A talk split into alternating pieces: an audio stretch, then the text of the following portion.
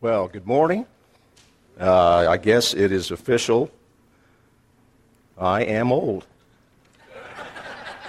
Thank you, Mike. I finally made it. And I am really, I'm really blessed by all of you who, who braved the consequences of global warming that you're here. I really appreciate that. Um, but let me uh, start uh, this message and a series on the Sermon on the Mount with a pretty basic question What is your goal in life? Okay? Fair question, isn't it? If you, if you look at the TV and other media, you know, they tell us that our goal is or should be to have as much fun as we can, and when we get old, to enjoy a comfortable retirement. And planning ahead is a good thing, and having clean fun is good as well. But it's not always possible. And, frankly, in some cases, it's not always the best thing. Uh, we all, after we get our basic uh, necessities taken care of, we all make decisions about our time and resources and our priorities. But we need to be aware of something that Paul said. He wanted to warn us about the enemies of the cross of Christ, whose end is destruction, whose God is their appetite and who, whose glory is in their shame, who set their minds on earthly things. So that's them. What about us? Those of the evangelical New Testament church who believe in Jesus Christ and claim to be dedicated to live our lives for God. Are our goals and plans really any different than those of the world today? What do we desire most out of life? What are we living for? This is the most significant question that a Christian, in fact, I think anybody, can face. Blessed are the pure in heart, for they shall see God. That's where we're going to start today at least in a general sense, the goal of each Christian is to order our lives in such a way that we will see God. Do our long term goals and plans differ from the world? If, if we see God, we will then open up all the blessings, not only for this life, but for eternity that He has waiting for us. And the key, Jesus tells us, is a pure heart. And this is key because this is the most central and important of all the Beatitudes. Because you can't be poor in spirit without having a pure heart. You can't mourn for the things that displease God without a pure heart. You can't be meek you can't hunger and thirst after righteousness. You can't be merciful. You can't even be a peacemaker. And you are not prepared to withstand persecution for the name of Christ without a pure heart. The heart of the matter is really the matter of the heart for each and every issue of life.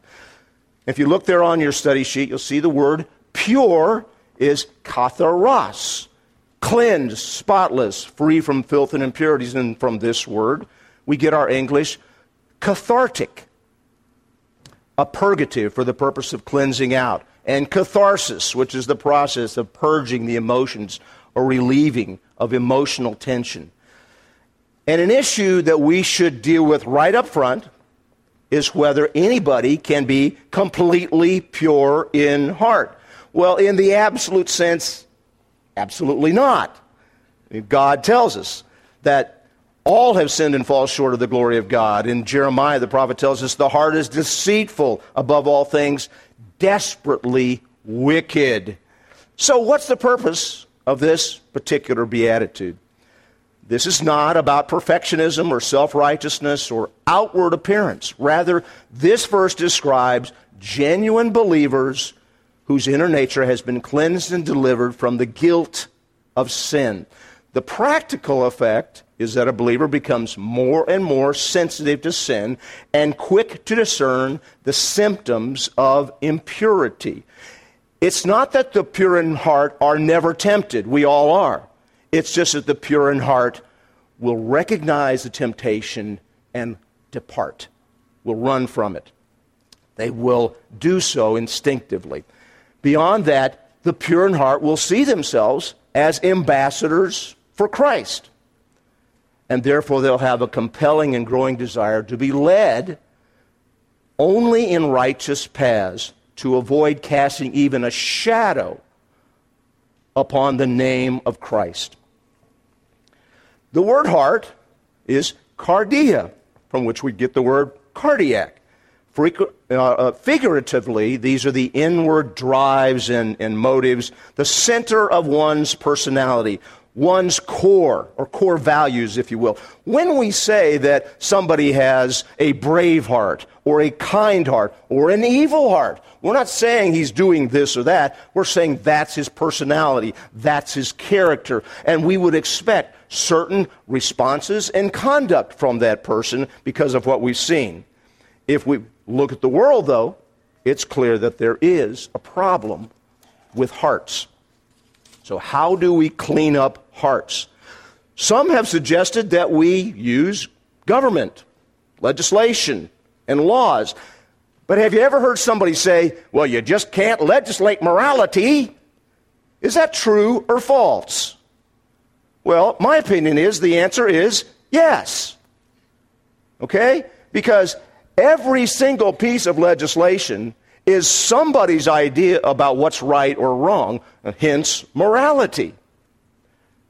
And so we always should be supportive of laws and, and, and legislation that most approximate, approximates biblical values. But on the individual level, it's clear that law cannot make the heart good. We can't force people just by passing laws to be good. Clearly, while our Christian foundation of this nation has made our nation much more enjoyable to live in than most other nations, it has not prevented us from the evils and sin of darkened hearts. That's why the body of Christ is vital to our nation and, frankly, the whole world. Both Peter and Paul refer to the church as a structure made of living stones. Okay? And if it's alive, that stone has a heart. And to the extent that the heart of these living stones is pure, the body, the structure, will be pure. And that's, that's the standard that is set for not only our churches, but our communities, our cities, our state, and our nation, and frankly, the whole world, because really, at least up until recently, the whole world looked to the United States for its standards. Unfortunately, the example that we are now setting in the United States is once again one of greed and lust. And to, to paraphrase the historian Alexis de Tocqueville, if America is ever to be good again, or to be great again, it must be good again. Jesus makes it clear that it is not enough simply to clean up our act on the outside. In Matthew 23, it says, Woe to you, scribes and Pharisees, hypocrites! For you clean the outside of the cup and the dish, but inside they are full of robbery and self indulgence. You blind Pharisee, first clean the inside of the cup and the dish, so that the outside of it may become clean also. Jesus did not come to earth to make us nicer and more attractive. He did not come just to make us outwardly compliant, but to change the hearts of sinners like you and me. Would we have a better and stronger culture if we had no sin like murder and adultery? Well, absolutely. But what was Jesus doing when he talked about those issues? If you read further on in, uh, in Matthew 5, you said, Have you not heard that it was said, You shall not murder? But I say to you that whosoever is angry with his brother without a cause is, is in danger of judgment. And then later, I think it's verse 27, he said, You have heard it was said, You shall not commit adultery. But I say unto you, whoever looks upon a woman to lust after her has committed adultery with her already in his heart. You see, the heart, what we are at our core, our hidden thoughts and our feelings, which only God knows, those invisible matters, those invisible things in us are more important than what's on the outside. Man looks on the outward, but God looks on the heart. And from the heart come all the issues of life. In Matthew 15, it says, The things that proceed out of the mouth come from the heart, and those defile the man. For out of the heart come evil thoughts, murders, adulteries, fornication, theft, false witness, slanders. These are the things which defile the man. Jesus didn't come to simply rid us of bad habits, rather, because we have dirty hearts that need to be purified. So, what does it mean to be pure in heart? If we look at the Old Testament, the closest parallel we have comes in uh, Psalm 24, where it says, Who shall attend, ascend to the hill of the Lord, and who shall stand in his holy place? The answer He who has clean hands and a pure heart, who does not lift up his soul to what is false and does not swear deceitfully. Now, clean hands actually is a common law legal doctrine, which says you cannot come into court and accuse somebody of doing something when you're guilty of the very same thing. In other words, no hypocrisy. And we can see what David means here by pure heart in the phrases that follow it. A pure heart is a heart that is, has nothing to do with falsehood, it does not swear deceitfully. Now, in the handout, the next point is uh, love without wax. Sounds a little weird, but hang on. Hang on. A related virtue is sincerity. And in 1 Peter 1, we read, Since you have in obedience to the truth purified your souls with a sincere love of the brethren, fervently love one another from the heart. Now, this word sincere comes from the Latin sine, meaning without, and cere, meaning wax, from which we get the word ceremony because there's always candles at ceremonies. Okay? And when you sign a letter sincerely, you are literally saying without wax. Okay? Now, you got to think, where did that come from? Well, in the old days, when the potter finished his product and then heated it up to, to make it hard, there would sometimes be, be defects, in other words, cracks. And the dishonest potter instead of throwing it away and starting over, would fill the cracks with wax and perhaps paint it and present it as a good pot for use. And it looked great until somebody subjected the pot to some heat and the wax melts and the deception is therefore disclosed. So a good pot is one that is sincere without wax. You get the thought. Uh, Insincerity or is deceit is when we will to do one thing, but we will that other people think we're doing something else. James addresses this aspect of impurity for, of some believers in uh, James 4 8. Draw near to God, and he will draw near to you. Cleanse your hands, you sinners, and purify your, your hearts, you double minded. Notice how both David and James refer to clean hands and a pure heart as preparation for drawing near to God. Notice also how he describes the impure as double minded. That is, men who will two things rather than just one. This impurity of double mindedness is further explained in, in verse 4. Unfaithful, unfaithful creatures, literally adulteresses. Do you not know that friendship with the world is enmity with God? So a double minded man has his heart divided between God and the world. It's kind of like having an affair while you're married.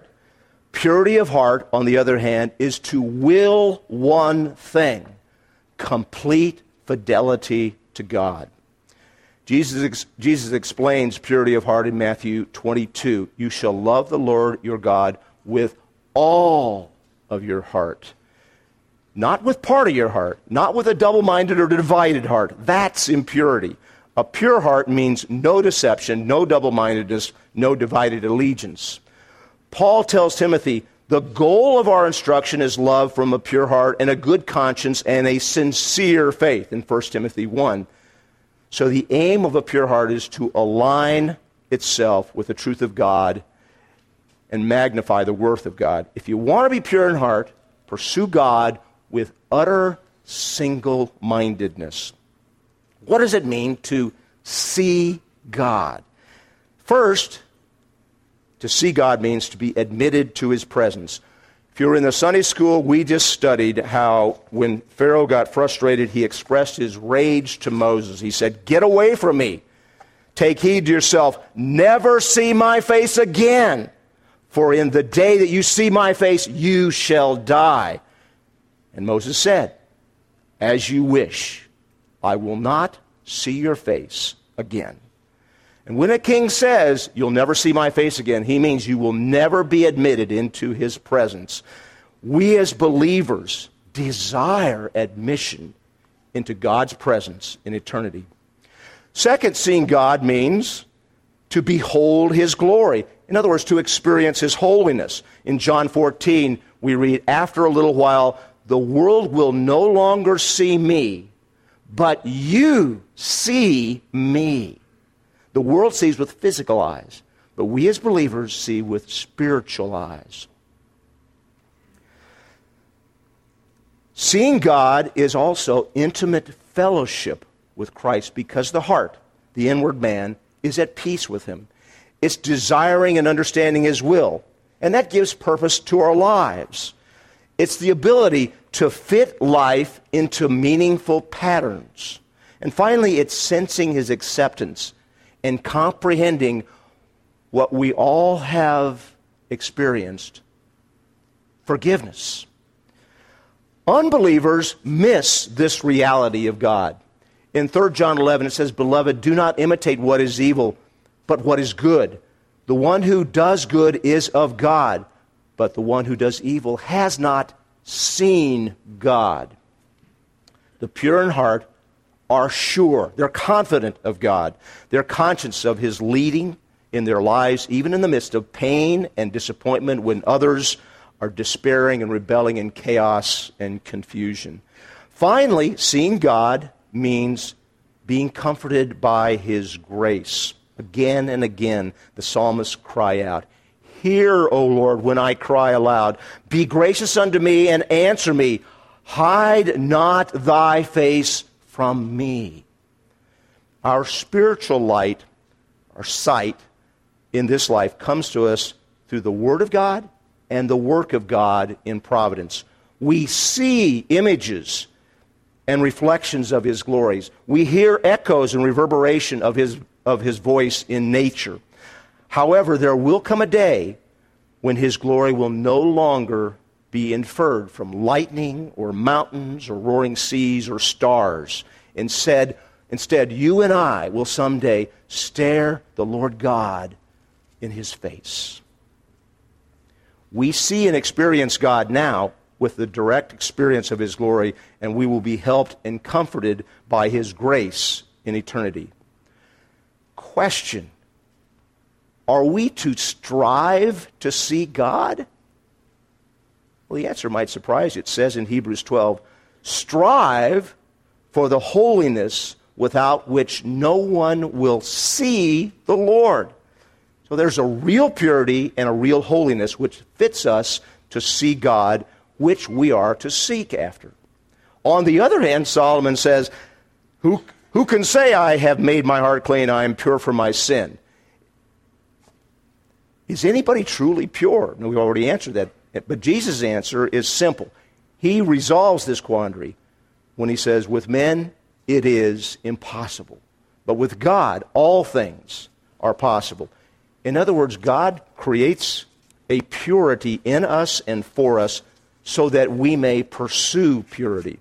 By His grace, we are to seek that gift by praying with David Create in me a clean heart and renew a right spirit within me. We must look to Christ who gave himself for us to purify himself a people. The response of our hearts to God's act of creation and Christ's act of sacrifice is single minded faith in Christ as Lord and Savior. When the question of circumcision of the Gentiles arose in Acts uh, chapter 15, Peter responded, God made no distinction between us, the Jewish believers, and them, the Gentiles, but he purified their hearts by faith. God is the one who purifies the heart, but the instrument with, with which he cleanses is our faith. Therefore, trust in the Lord with all your heart. Will this one thing pursue this? You will see God. Practically speaking, what does it mean to will to be impure? Because if we don't will to be pure, we will to be impure. Well, there is beyond debate that the impurities that I allow into my body can cause, if not disease, at least debilitation, some sort of problem with my body. Do you and I see our bodies as temples? do we consider everything that comes in, not just the food? Is it our goal to live our lives to serve God enthusiastically? Even impure sounds and images corrupt the mind and ruin lives. Pornography is one of the largest industries in the world. Why? because skin sells. Do you, followers of the pure Christ, allow pictures or even sounds from any media to take your mind places that it should not go? Are you being faithful and true to your life partner in your heart. Even young people, a life partner that you have not even yet met every day of your lives. Now, these impurities are, are rather obvious, but there's other subtleties of life deception, bitterness, anger, envy, greed, pride, of course. These are all conditions of the heart that take us away from the only source of true and infinite love that we have. We all need to make an honest assessment of the condition of our hearts. If you and I truly want to see God, we will seriously seek to purify our hearts. None of us really knows how much time we have left here. Perhaps that's reason enough to become more serious about our relationship with God, to purify our hearts, that we might see Him more now and forever. Those who are pure in heart desire to be at peace with God. And if that's you, you will not rest as long as those around you are not at peace. Why? Because your peace with God through Jesus is an established fact. Romans 5 because it is your goal and you attempt to live at peace with all men. Romans 12. Because you pursue the things which make for peace and the building up of one another. Romans 14. We're now moving on to blessed are the peacemakers, for they shall be called the sons of God. The principle of biblical peacemaking are vital for any conflict between large companies, between squabbling siblings and everything in between. Anytime someone mentions peace, however, the skeptics come out of the walls, and understandably so, because we have never experienced lasting world peace. Never. Uh, Steve Eilert is teaching a history class. And several weeks ago, we took a busload of parents and kids to the World War I Museum in Kansas City. Fascinating. And we saw the utter misery of trench warfare that hundreds of thousands of people went through. Next week, Lord willing, we're going to go to the Eisenhower Museum and see the, the, the horrors of World War II. And in that war, in the, the European theater, pretty much that whole continent was devastated by that war. And in the Pacific, it was an island to island, bloody hand to hand type of a war. And they were faced with the prospect of how to end the war they were advancing on Japan, and, and so one of the options was to invade Japan, which would obviously become a house to house combat type of a situation, probably destroy the nation of Japan, and result in countless loss of American and Japanese lives. President Harry Truman instead decided on another course. He decided to first warn Japan and then end the war decisively by dropping the atomic bomb on both Hiroshima and Nagasaki. The Korean conflict and Vietnam followed and, and added untold misery. And war today is very, very different because we fight against an enemy that's not identified by a uniform or even by a country.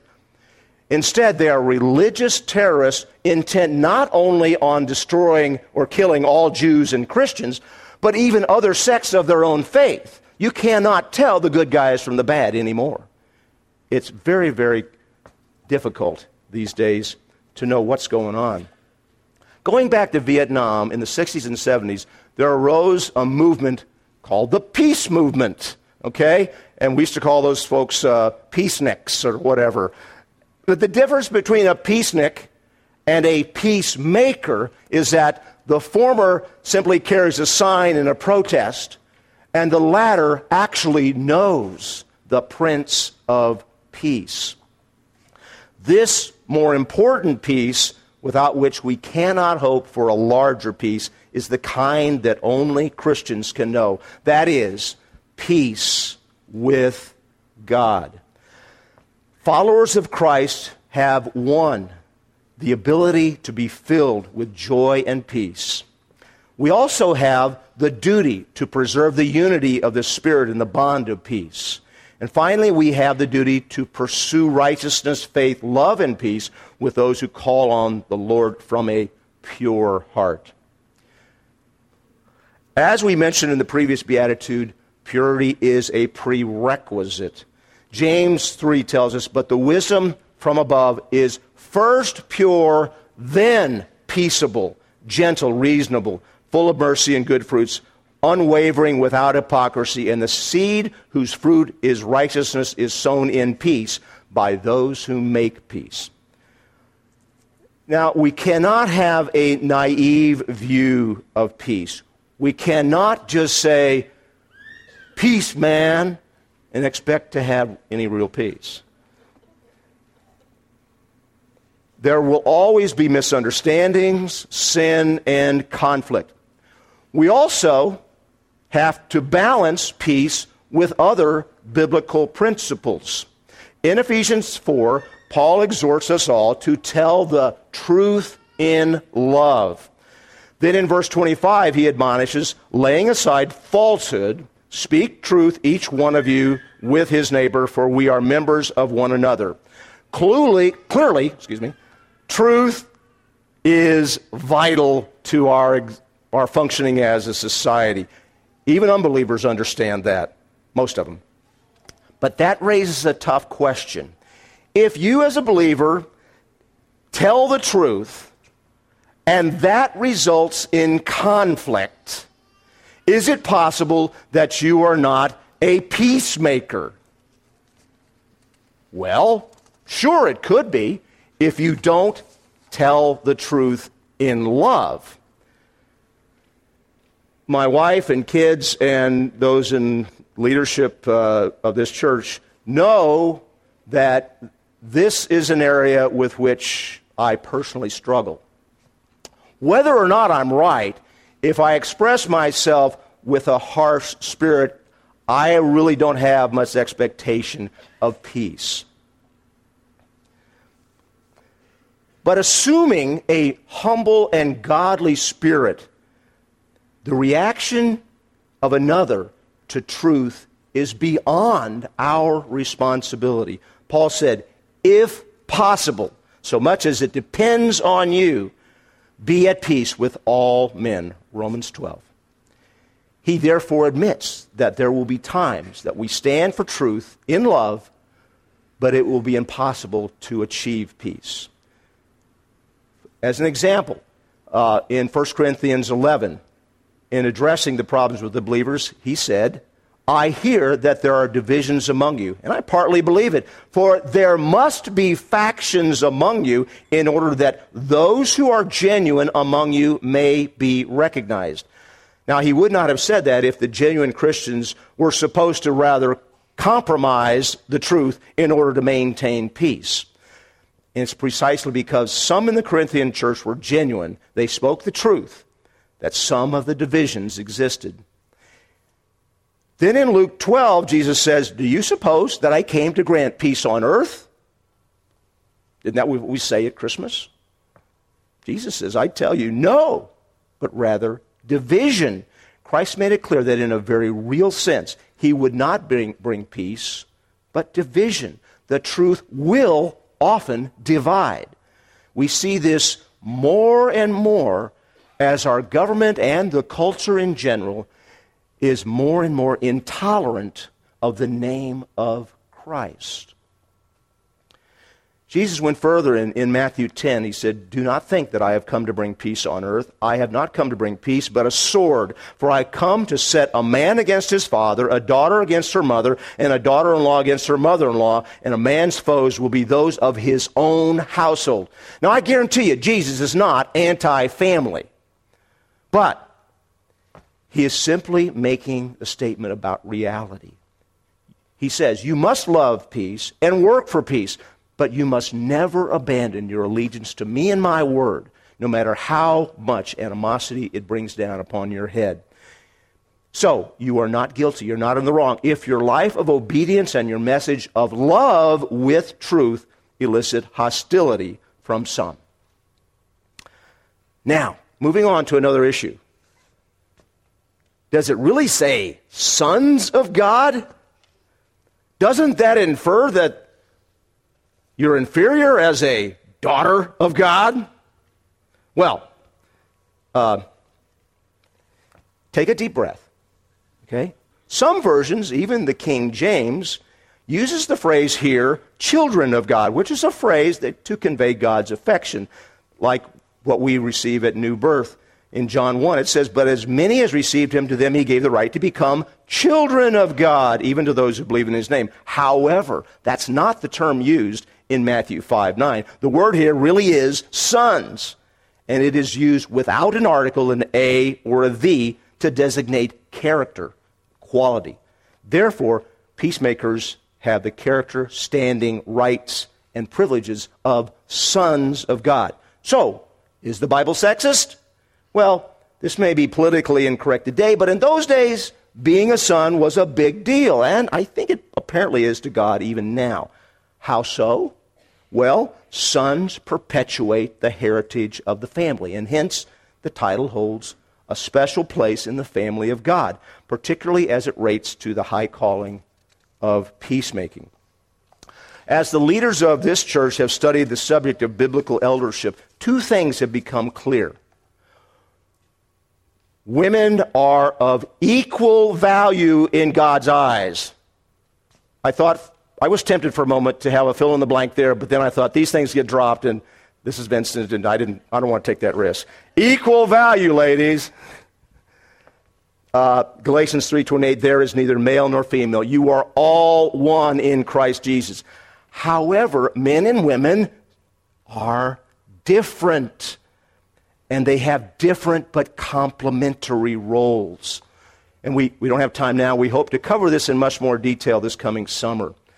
But putting roles aside, there is nothing that limits the title sons of God to males when it comes to bringing peace. In fact, women are often much better at it than we are.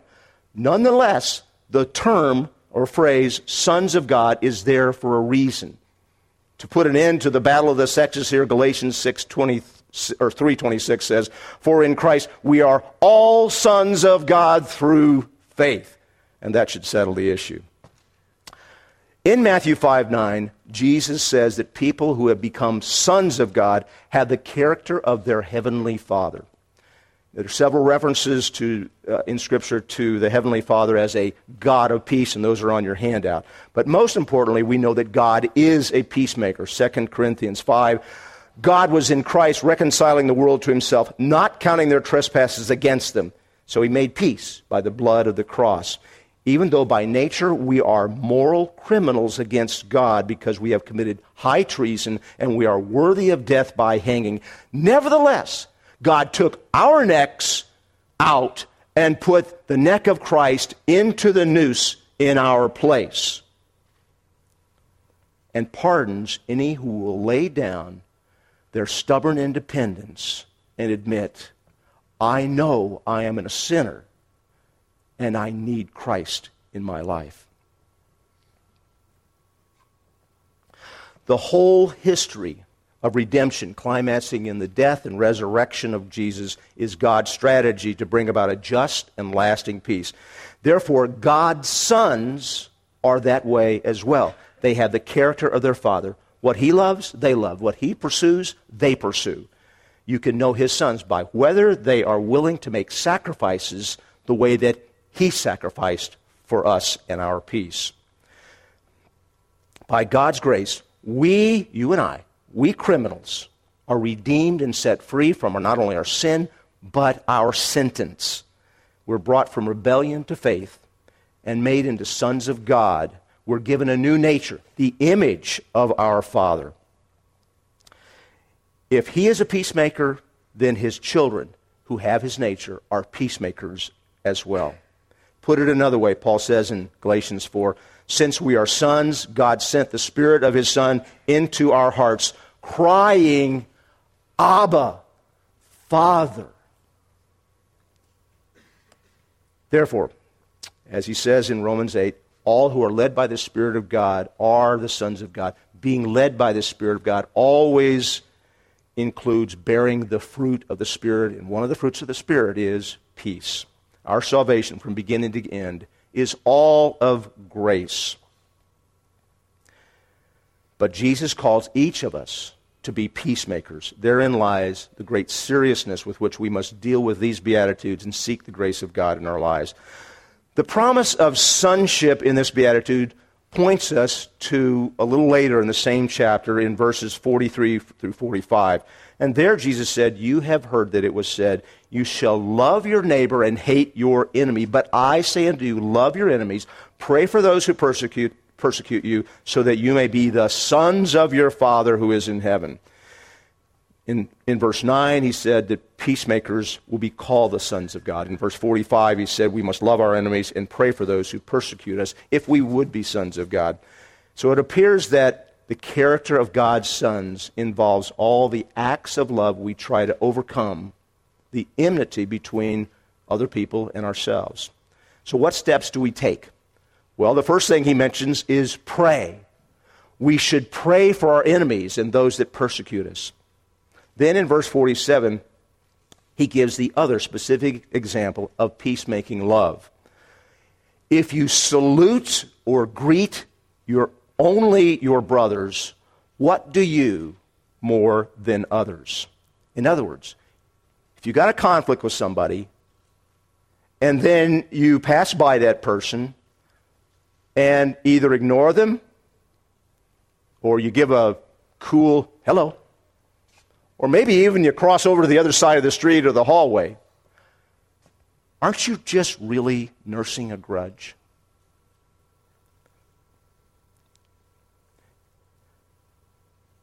Don't feed the animosity by ignoring and avoiding somebody with whom you have conflict.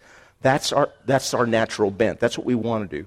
But that's not the demonstration of the Spirit of a peacemaking God who sacrificed his Son to reconcile us to himself and to each other.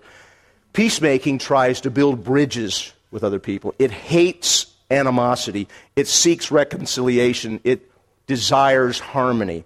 So the peacemaker uses the only courtesy that an enemy might tolerate a greeting. The peacemaker looks the enemy in the eyes and says, Good morning, Joe, with an attitude of love and peace, desirous for his heart, not a phony gloss of politeness to cover our bitterness. So we pray and we take whatever steps we can to make peace, beginning with something as simple as a greeting. The peacemaker looks always to that goal of seeking peace. Romans 12 is very important at this point. again, it says, if possible, so much as it depends upon you, seek peace. If there's going to be conflict, do not allow it to be on your head, to be your responsibility, or you are the cause of that conflict. Some commentators have emphatically stated that uh, this beatitude about peacemaking only refers to making peace between people.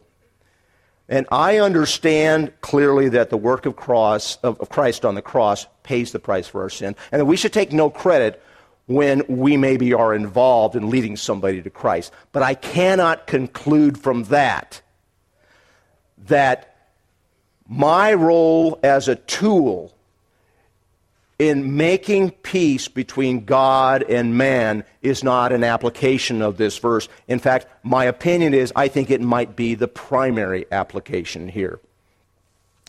In 2 Corinthians 5, Paul tells us, Now all these things are from God who reconciled us to himself through Christ and gave us the ministry of reconciliation. Namely, that God was in Christ reconciling the world to himself, not counting their trespasses against them, and he was committed to the word of reconciliation. Therefore, we are ambassadors of Christ, as though God were making an appeal through us. We beg you on behalf of Christ, be reconciled to God. He made him who knew no sin to be sin on our behalf so that we might become the righteous, righteousness of God in him. And in Colossians 1, it says, For it was the Father's good pleasure for all the fullness to dwell in him, and through him to reconcile all things to himself, having made peace through the blood of his cross. Through him, I say, whether things on earth or things in heaven.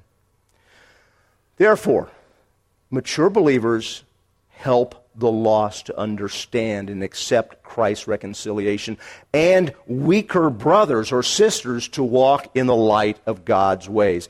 These people, these peacemakers, are serving in the highest sense. Perhaps in foreign lands like Spain or Haiti. Perhaps it's your job. Perhaps with your neighbors or with your friends. That is what we're called to do. This peace is bought with the sacrifice of a spotless lamb who knew no sin, but he loved us enough to suffer and die as payment for our sin. Now, we don't have time to go over the role of forgiveness and peace, but we'll, we'll cover that when we, when we study the, the Lord's Prayer, uh, Lord willing. But it goes without saying that we are to love one another, and that requires forgiveness to bring about peace. To wrap things up here, I know that even in this rather small body, there are distractions. It might be a fussy baby. It might be thinking about what am I going to do for lunch? Well, you're going to do potluck. That's what you're going to do. Or it might be, you know, some important meeting this coming up this next week. But I would ask that all right now please bow your heads, close your eyes, and try to focus on the spirit of what is conveyed in the following passage and how it might apply in your life and in mine. Consider the members of your earthly body as dead to immorality, impurity, passion, evil desire, and greed which amounts to idolatry. For it was because of these things that the wrath of God will come upon the sons of disobedience, and in them you also once walked when you were living in them. So, as those who have been chosen of God, holy and beloved, put on a heart of compassion, kindness, humility, gentleness, and patience, bearing with one another and forgiving one another, whoever has a complaint against anyone. Just as the Lord forgave you, so also you should forgive them. Beyond all these things, put on love, which is the perfect bond of unity. Let the peace of Christ rule in your hearts, to which indeed you were called in one body. Oh, Lord God, that we would learn to purify our hearts to become peacemakers, to become sons of God consistently every single day. Lord, please remove the impurities, remove the shackles from our eyes that prevent us from seeking peace. Lord God, we give you all the, the glory and the praise and desire that you continue to work in and through each one of us. Thank you for the privilege of being called, every single one of us, sons of God. Amen.